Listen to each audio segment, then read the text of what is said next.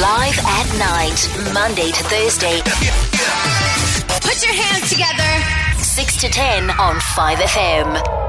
The month of March marks Orientation Month on Live at Night, and today we're focusing on mental wellness for first year students as they enter their varsity life.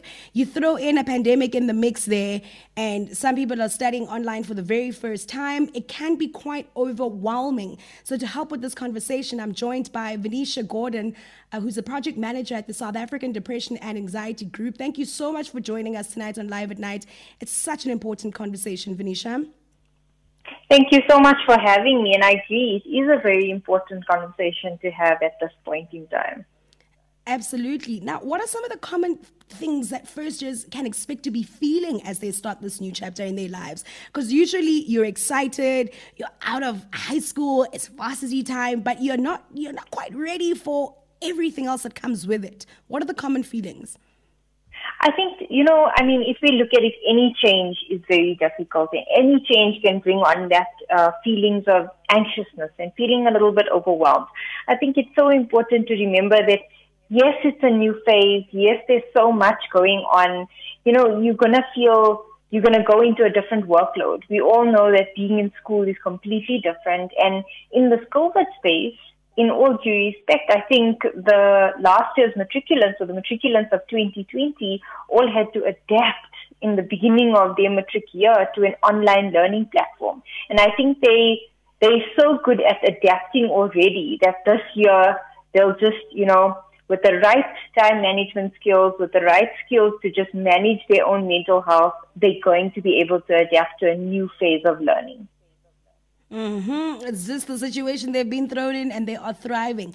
But now, okay, cases are low, a lot of varsities are open, so people will be on campus. But then there's that separation anxiety element. You're no longer living at home, you're navigating this life alone. How do you navigate that separation anxiety? You're away from some of your friends that you went to school with, you don't see your family every day anymore. How do you get through that loneliness and separation anxiety that you feel? I think the key there is yes, pre-COVID, obviously you'll have to go into reses. Also in this space, you might not need to go into reses. You still might be doing your online classes, but you might not have that opportunity to interact with your school friends as much. You know, you everybody is studying something different. They'll have different timetables. They'll have different um, requirements placed on them. So obviously, moving to res is a big thing. Changing of of of you know like what you're doing changing what you're doing in your day, um, you know, having a new environment, having new friends, having to having to meet new friends during orientation that are studying similar things to you. And now, if you look at it, even when you do go to university and you are physically in that space, you're going to have limited movement. You know, it's so important to understand that within this COVID space, that we have lost a sense of, you know, a little bit of that freedom that we had before. And I think it's very important to keep yourself in check and also, you know, keep connecting. You know, even whether it's that WhatsApp voice note, connect with your friends, connect with your family, um, connect with your siblings, you know, have that sort of touch bases. And I think COVID has taught us that, you know, WhatsApp chats, video calls, Zoom meetings with your family is something that we should carry on doing to keep connecting, to keep, you know, checking in with that loved one, especially because this time is so difficult. So if you have a, you know, a sibling or you have a daughter or a son that's going to university and now they're gone and they're living in a res and they're in a different space, send them that voice note, you know, how are you? I'm thinking of you. Hope you have a great day. all of those things actually add up and it actually helps that person. I mean, we've spoken about loneliness, we've spoken about staying connected to people and getting as much support as you can from your loved ones, even though they might not be physically with you at the time. But the workload, Vanisha, it, it is insane. I remember being in first year thinking that I was going to be a lawyer one day, and I studied law. So, first of all, wrong decision about what I've studied, but also I was never ready for the amount of work and and the difficulty of it all and you know all these subjects that you're doing at the very same time. How can one adjust to this? Especially maybe I, you come from a place where you were a first year uh, first uh, uh, an A student for example you know and, and and you think ah I got this but then here we go it's overwhelming. Or maybe you're an average student but still workload is workload and it's hard I agree. I agree completely. Definitely. I mean, we come from a space where we were in matric, and matric had one or two books that we had to study, and now you go into a university space where it's one or two textbooks per module to study. So I think it's so important also to to keep yourself in check, to create, you know, manage your time.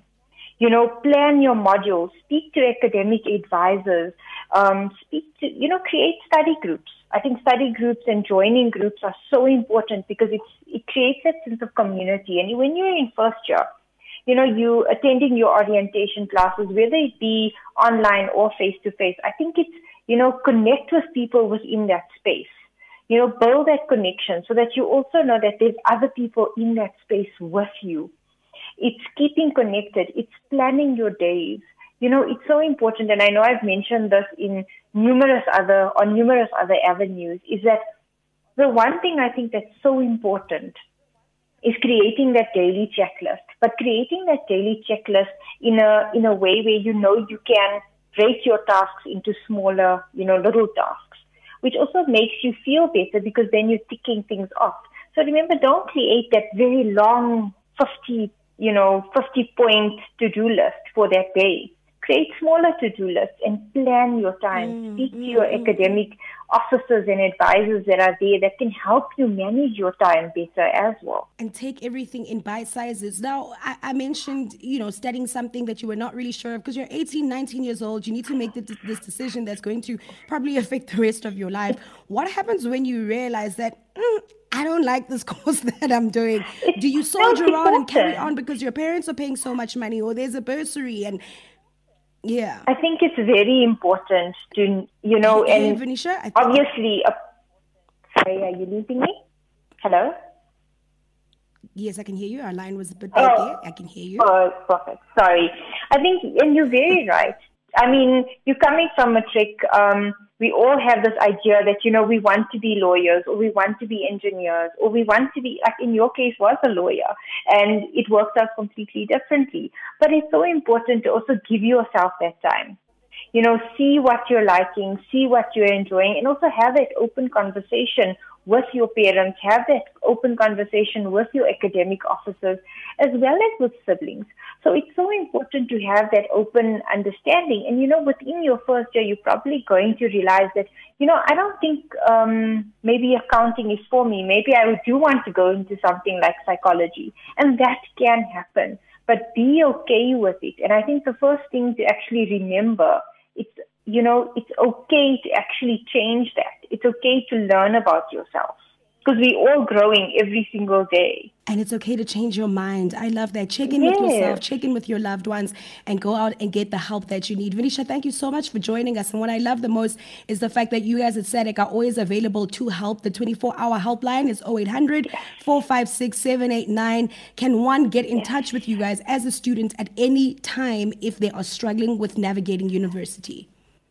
Anytime, anytime, 24 hours a day. We have, uh, we also have on the website. If you look on the website, you're going to find toolkits. You're going to find, you know, articles, little videos that you can watch. Follow us on our social media pages as well, you, where you can gather so much information just to help yourself manage your own mental health. And it's okay to not be okay, and it's okay to reach out okay to not be okay. Absolutely. Thank you so much, Vanisha. Keep doing the great work that you guys are doing at SADAG and reminding students that are they are certainly not alone in this journey when it comes to university from first year all the way through to the time that they're even done with varsity forever and ever. You guys are there to hold their hands. Thanks so much, Vanisha. Definitely. Thank you so much. Cheers.